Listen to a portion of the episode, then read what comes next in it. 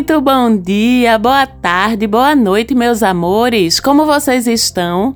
Eu estou aqui muito bem, ainda mexida com essa temporada canceriana. Qualquer coisa eu choro, mas estou aqui com vocês mais uma semana, com mais um episódio do Mapa da Maga, para a gente falar de astrologia, olhar os acontecimentos astrológicos da semana que vai do dia 3 até o dia 9 de julho Sou Marcela Marques, falo com vocês aqui de Recife, Pernambuco. É um prazer estar aqui mais uma vez. Vamos olhar o que é que tem essa semana e olha logo na manhã dessa segunda-feira, dia 3, a lua cheia em Capricórnio, né? Uma lua cheia que vem de uma forma peculiar, porque normalmente a gente tem uma lua cheia oposta a o signo em que a gente teve a lua nova, ou seja, essa lua cheia, se fosse seguir a regra, ela aconteceria em Sagitário, porque a lua nova aconteceu no finalzinho, finalzinho do signo de Gêmeos. Porém, justamente pelo fato de a lua nova ter acontecido já nos últimos graus do signo de Gêmeos, essa lua cheia vem no signo de Capricórnio, já que Câncer, o oposto de Capricórnio, é o signo logo posterior ao signo de Gêmeos. Então, normalmente a lua cheia vai ser no signo oposto ou complementar aquele em que a lunação começou, ou seja, lua nova num signo, lua cheia no signo oposto. Dessa vez isso não é verdade, a gente tem uma exceção temos, apesar de a lua nova ter começado em Gêmeos, a gente vai ter a lua cheia em Capricórnio. E a lua cheia é justamente a ocorrência de uma oposição exata entre o Sol, que agora está em Câncer, em um signo, e a Lua no signo oposto, que é Capricórnio. Depois dessa breve aula de astronomia misturada com astrologia, aliás, a astronomia nasceu a partir da astrologia, não sei se vocês sabiam disso. Vamos entender como é que essa lua cheia age sobre a gente nessa segunda-feira e no resto da semana, já que cada fase da lua ela dura mais ou menos sete dias. Então, pelos próximos dias de segunda-feira e pelos próximos sete dias, ela ainda vai estar cheia. Mas depois de passar por Capricórnio, ela segue seu trânsito pelos signos seguintes. De qualquer forma, sabemos que estamos em um ciclo solar canceriano, ou seja, Sol em Câncer nesse momento, o que destaca na nossa vida os assuntos cancerianos anos. Tenho falado muito deles, justamente porque estamos em tempo de Sol e Mercúrio também, agora em Câncer. E que assuntos são esses? Memórias, sensibilidade, passado e como a gente lida com esse passado, família, ancestralidade, nossa intimidade, nosso lar, as tradições na nossa vida, nossos sentimentos, nossos afetos. E desde que o Sol entrou em Câncer, nós passamos as duas últimas semanas, mais ou menos, muito imersos, muito imersas, de uma forma ou de outra, nesses assuntos cancerianos. Óbvio que para cada signo isso bate de um jeito, mas bate de algum jeito para todo mundo. E a lua cheia no signo oposto, então, serve para a gente lembrar e se conectar com os assuntos opostos ou complementares aos que foram ativados pelo Sol em Câncer. É uma proposta de equilíbrio, na verdade. Então, no caso de Capricórnio, que é o oposto de Câncer, a lua cheia vem ativar nosso aterramento depois de um período de tantas emoções, tanta subjetividade, tanto olhar para dentro e para perto da gente, para o que é subjetivo, para o que é do universo dos afetos e da subjetividade. Então, com isso, a lua cheia em Capricórnio vai ativar mais ou menos o contrário disso, vai ativar nosso olhar para fora, nossa preocupação com a materialidade, com o que é objetivo, ativa nossa produtividade, nossa preocupação com o nosso futuro, já que câncer é passado, com o nosso trabalho, já que câncer é lar, com as ambições com o dinheiro, ou seja, com os bens materiais, já que câncer é principalmente a preocupação com nossos bens imateriais, nossos vínculos afetivos. Então, essa lua cheia em Capricórnio vai tirar a gente dessa casca canceriana vai obrigar de alguma forma a gente a olhar ou voltar a vivenciar, lembrar que existe o outro lado dessa moeda canceriana. Na prática, nessa segunda-feira e de certa forma pelo resto da semana, variando aí a miríade de assuntos, mas principalmente nessa segunda-feira, seu foco vai ser e deve ser o seu trabalho, a sua carreira, as suas conquistas pessoais, o seu futuro, a sua grana, suas metas, onde você quer chegar em termos objetivos de futuro. Então, a segunda-feira é um bom dia também para a culminância dos nossos projetos, do que a gente veio desenvolvendo nas semanas anteriores, para tomadas de decisão sobre trabalho, sobre responsabilidades externas do mundo concreto e até devem chegar os resultados práticos também do que você veio cultivando nas semanas anteriores. Se não exatamente hoje, segunda-feira, ou para quem está escutando o programa no domingo, amanhã, segunda-feira, ao longo dos próximos sete dias também ainda está valendo. Deve rolar algum tipo de colheita, por assim dizer. E lembrando que, independente do eixo de signos em que a lua cheia ocorre, ou seja, o eixo que vai da lua cheia em um signo ao sol no signo oposto, independente disso, uma lua cheia ela sempre ativa um exagero, uma exacerbação, uma evidenciação, um aumento nos assuntos da casa em que ela ocorrer no seu mapa natal. Então pega lá a mandala do teu mapa, veja em que casa você tem os 11 graus de Capricórnio. Lembrando, gente, que a mandala do mapa a gente olha no sentido anti-horário, tá? Então a contagem é regressiva, vamos dizer assim, no sentido anti-horário, para você encontrar onde é que cai, em que casa cai os 11 graus de Capricórnio no teu mapa. É lá nos assuntos dessa casa que um movimento bem claro para você, bem detectável,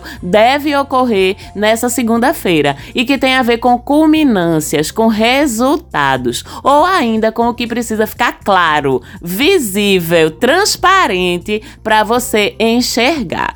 Além disso, energeticamente a gente costuma ficar muito mais sensível e muito mais intensos até numa lua cheia. Então se prepare também nesse aspecto da sua vida para uma segunda-feira diferenciada de lua cheia, com as emoções mais à flor da pele, dependendo dependendo da casa em que cair, tá? Então, você pode ficar mais produtivo, você pode ficar mais focado, com sangue nos olhos para trabalhar, por exemplo, se essa lua cair na casa 2, que é a casa da materialidade, na casa 6, que é a casa da produtividade, na casa 10, que é a casa das conquistas profissionais. Pode ficar mais dramático, mais sensitivo, mais sensível, mais intuitivo se essa lua cair na casa 12, que é a casa do teu inconsciente, da tua intuição, da tua relação com a espiritualidade. Na casa 8, que é a casa da tua relação com o que é oculto, com o que é místico. Na casa 4, que é a casa da tua relação com teu passado, com tua família, com tuas tradições. Você pode ter um sintoma físico se exacerbando até ou incomodando você se essa lua cheia cai na tua casa 6, que é a casa também do teu bem-estar físico, e na casa 12 ou na casa 12, que é a casa também do teu bem-estar emocional, que repercute no físico e assim por diante. Você sabe que se você quiser entender onde é que essa lua cheia vai poder exacerbar a tua vida nessa segunda-feira, manda aquele direct para mim lá no Instagram, arroba Mapa da Maga. Se você não segue ainda, você pode seguir lá, falar um oi para mim, dar uma olhadinha nos posts, que tem muita coisa bacana.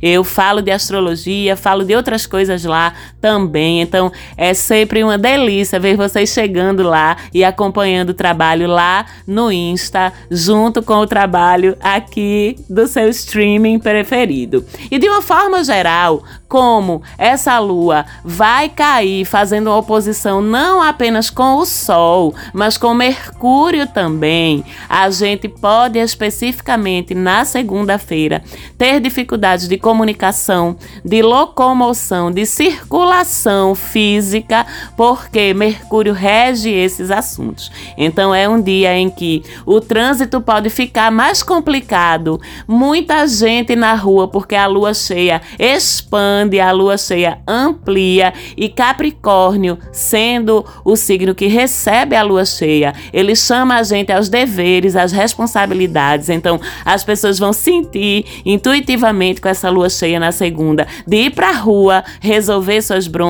resolver suas pendências, cuidar de coisas de trabalho. Confirme seus compromissos, então, porque é muito possível que você pegue trânsito ou que as outras pessoas estejam tão assoberbadas que elas podem esquecer, por exemplo, os compromissos que têm com você olho na sua agenda também, para que você não esqueça nem falte aos seus compromissos, porque está envolvido com outras tarefas. Pergunte às outras pessoas o que não entender, porque a lua é sensibilidade e Mercúrio é intelecto, então pode dar um bug aí nesse meio do caminho com eles dois opostos. A sua cabeça vai estar cheia de coisas e a sua cognição vai estar comprometida pela sensibilidade da lua. Então planeje suas segunda-feira, principalmente pensando nisso.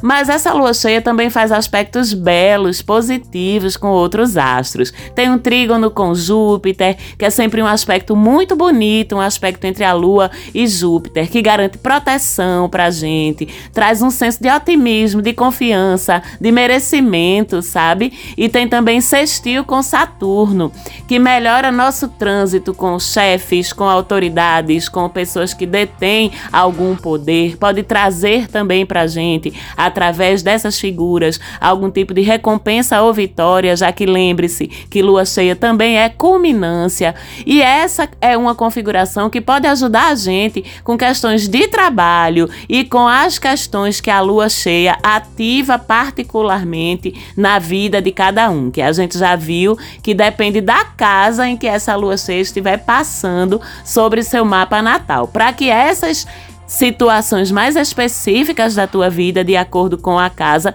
elas fluam melhor também. Então você pode programar e providenciar na segunda-feira encontros importantes, você pode ter acesso a oportunidades bacanas para resolver algum problema, você pode ter gente aparecendo para facilitar a tua vida de alguma forma, um desembaraço de alguma coisa, enfim, faça a sua parte que o universo universo ajuda de lá, você faz a sua parte de cá e aí vocês se encontram no meio do caminho, beleza? Mas o restante da semana também é marcado por outros aspectos que para quem não lembra ou para quem está chegando por aqui agora, os aspectos são as trocas energéticas entre os astros, né, que são determinadas em alguns momentos ao longo do trânsito deles por certos ângulos que eles formam entre si no céu. Existem tanto aspectos que podem facilitar a vida da gente, como outros aspectos que podem simbolizar ou provocar desafios, obstáculos, coisas mais complicadas de a gente lidar. E temos essa semana Vênus ainda formando a sua conjunção com Marte e fazendo essa semana uma quadratura, que é um aspecto tenso, com o nosso Urano. Urano que desafia pelo imprevisto, pelo inesperado, pela quebra de planos, né? Urano ri na cara de você quando ele se encontra ou troca energia de forma desafiadora com outro astro, porque ele costuma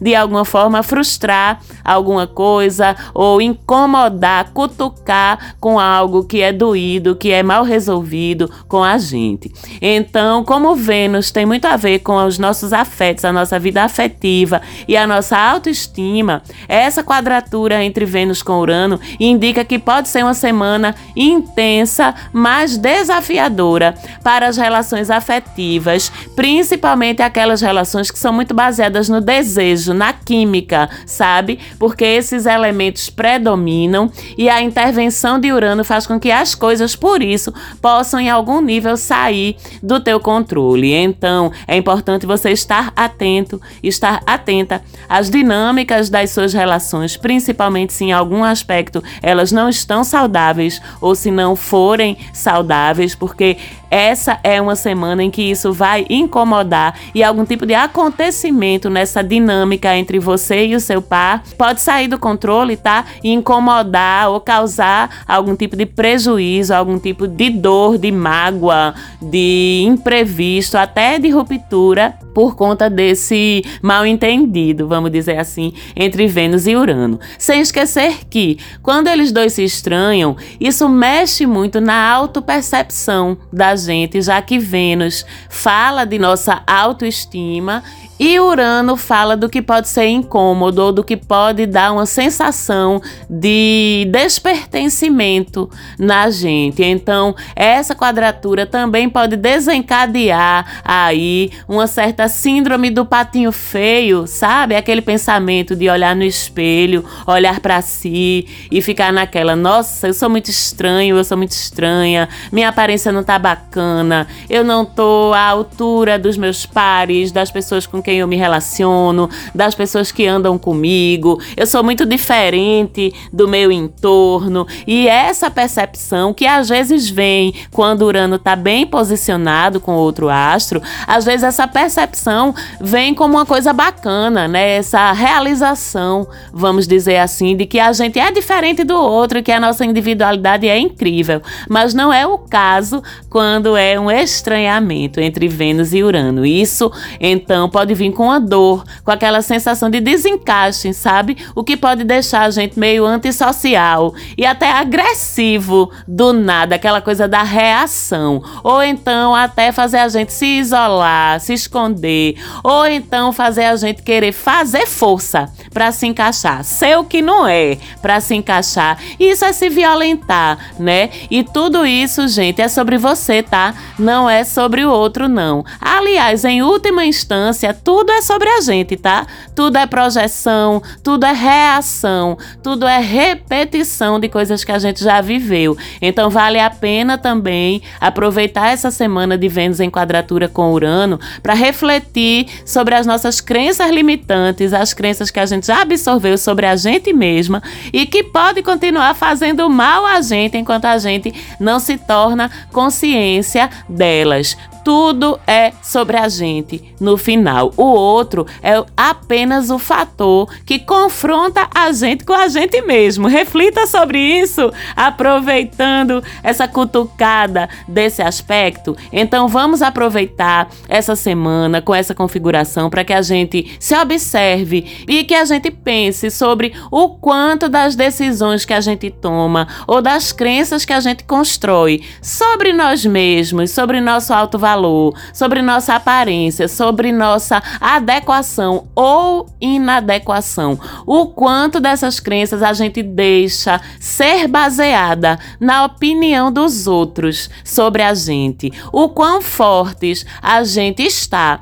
para precisarmos apenas de nós mesmos para nos validarmos ou o quão forte não estamos para isso, o que não tira a importância, tá? De a gente conviver com os outros outros, ouvirmos as opiniões dos outros, sim. Eu estou apenas falando de do quanto as críticas dos outros, os achismos dos outros, os preconceitos dos outros, a gente acolhe, às vezes sem perceber, a gente deixa reverberar na gente. E se a gente deixa, por que a gente deixa? Se a gente permite, por que a gente permite? Vamos todos nós e todas nós refletirmos sobre tudo isso ao longo da semana e aproveitar esse incômodo para encontrar, localizar e destruir, eliminar algumas crenças limitantes aí. E falando nisso de forma mais concreta, essa semana evite fazer mudanças muito drásticas na sua aparência, tá?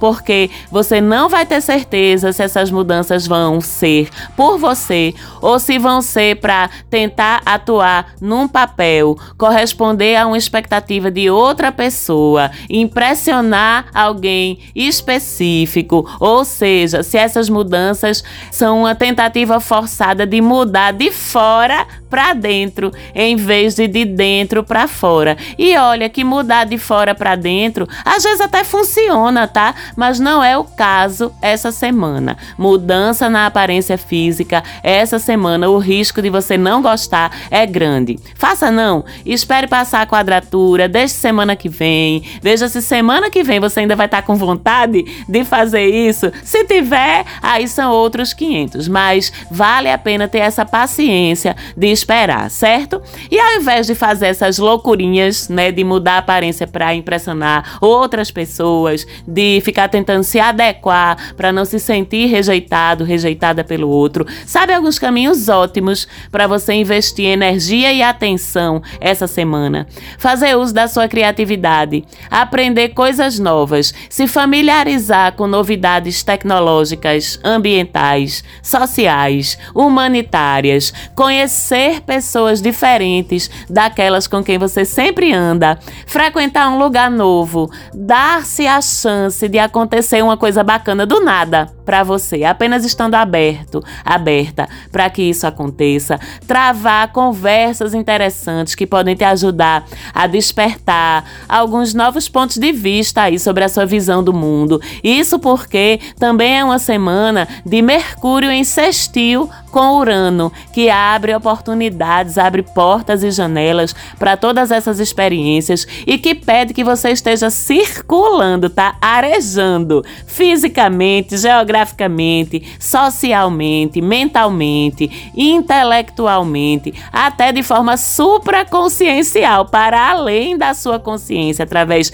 da meditação, através de práticas de autoconhecimento, de expansão dessa consciência, que você esteja em movimento para também colocar os fluxos do universo em movimento ao seu redor. A gente não só sente o vento na cara quando a gente está correndo, é mais ou menos isso. E Urano nesse sextil com Mercúrio, ele pode trazer surpresas bacanas, acontecimentos inusitados, mas que tenham sentido para você. Só que para que essas coisas cheguem até você, você tem que estar tá em movimento, tá? Tem que estar tá criando as oportunidades. E lá para sexta-feira, dia 7, Mercúrio também começa a formar um trígono com Netuno.